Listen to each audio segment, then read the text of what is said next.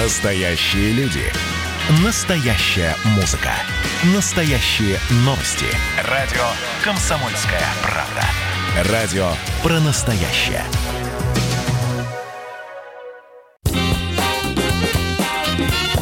Был бы повод. Здравствуйте, я Михаил Антонов, и эта программа «Был бы повод». 19 июля на календаре и обзор событий, которые происходили в этот день, но в разные годы, вы услышите в сегодняшней программе.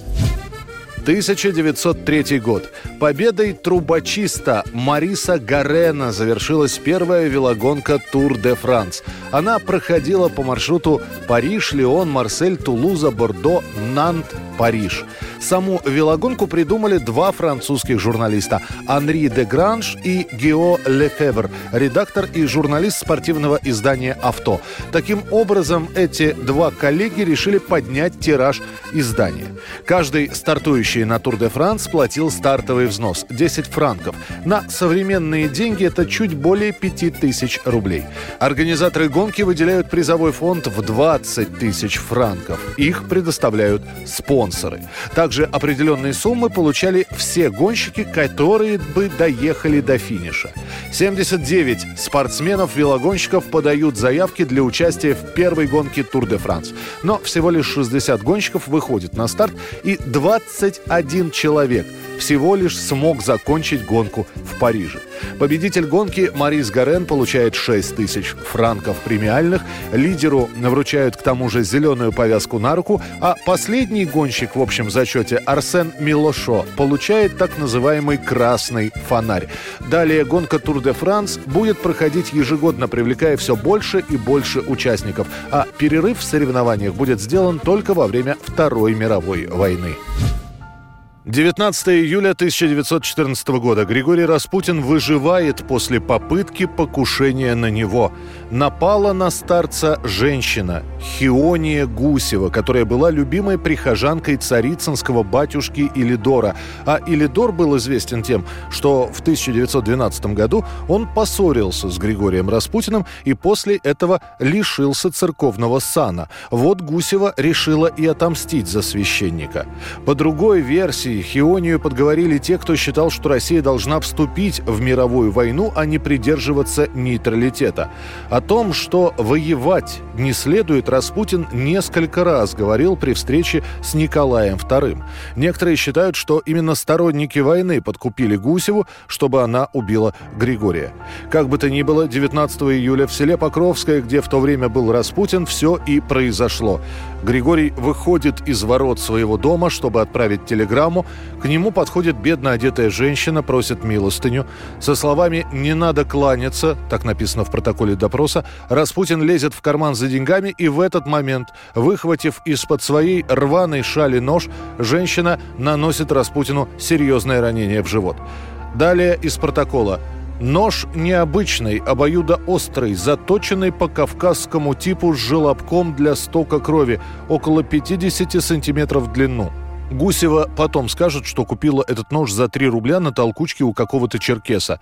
Распутин вытаскивает нож из живота и бросается бежать. Хиония следует за ним, пытаясь воткнуть нож в спину Распутина. Ее задержат выбежавшие из домов люди – Григория Распутина, который истекает кровью, отвозят в больницу, он там проведет пять дней, а Гусеву сначала возьмут под стражу, а после того, как выяснится, что она психически нездорова, Хионию определят в Томскую психиатрическую лечебницу. Она пробудет там до самой революции и выйдет из больницы по личному распоряжению Александра Керенского. Хиония встретит революцию, узнает о смерти Распутина, или, как она его сама назвала, презренного Гришки, и снова попадет в больницу в 1919 году, когда также с ножом она нападет на патриарха Тихона. В лечебнице Хиония и скончается. 1980 год. В Москве открываются 22-е Олимпийские игры. Начинается знаменитая Олимпиада 80. Спортсмены мира – Уважаемые гости, товарищи, я объявляю Олимпийские игры 1980 года, знаменующие 22-ю Олимпиаду современной эры, открытыми. Открытие Олимпиады показывают в прямом эфире. И даже привкус небольшой досады от того, что некоторые страны бойкотируют игры, не портит праздника. Соревнования впервые проходят в Восточной Европе. А то, что не приехали американцы, западные немцы, итальянцы, японцы, обидно, конечно, но и не такое переживали. Главная церемония идет в Лужниках. Олимпийский факел зажигает баскетболист Сергей Белов, чемпион Олимпиады 72 года.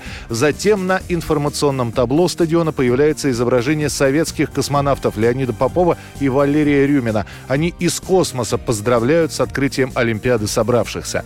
К играм Москва подготовится основательно. Сам город на время Олимпиады старательно зачищен от нежелательных элементов. Специально к Олимпиаде 80 построено и реконструировано порядка 20 спортивных и других сооружений. Спорткомплекс «Олимпийский», центральный стадион имени Ленина, АСК-3, новое здание телецентра Останкина, и аэропорт Шереметьево-2.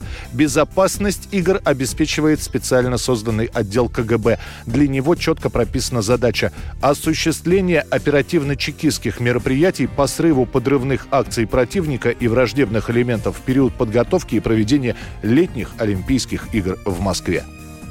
Это была программа «Был бы повод» и рассказ о событиях, которые происходили в этот день, 19 июля, но в разные годы. Очередной выпуск завтра. В студии был Михаил Антонов. До встречи. Нужно сделать все, чтобы век олимпийский огонь не погас.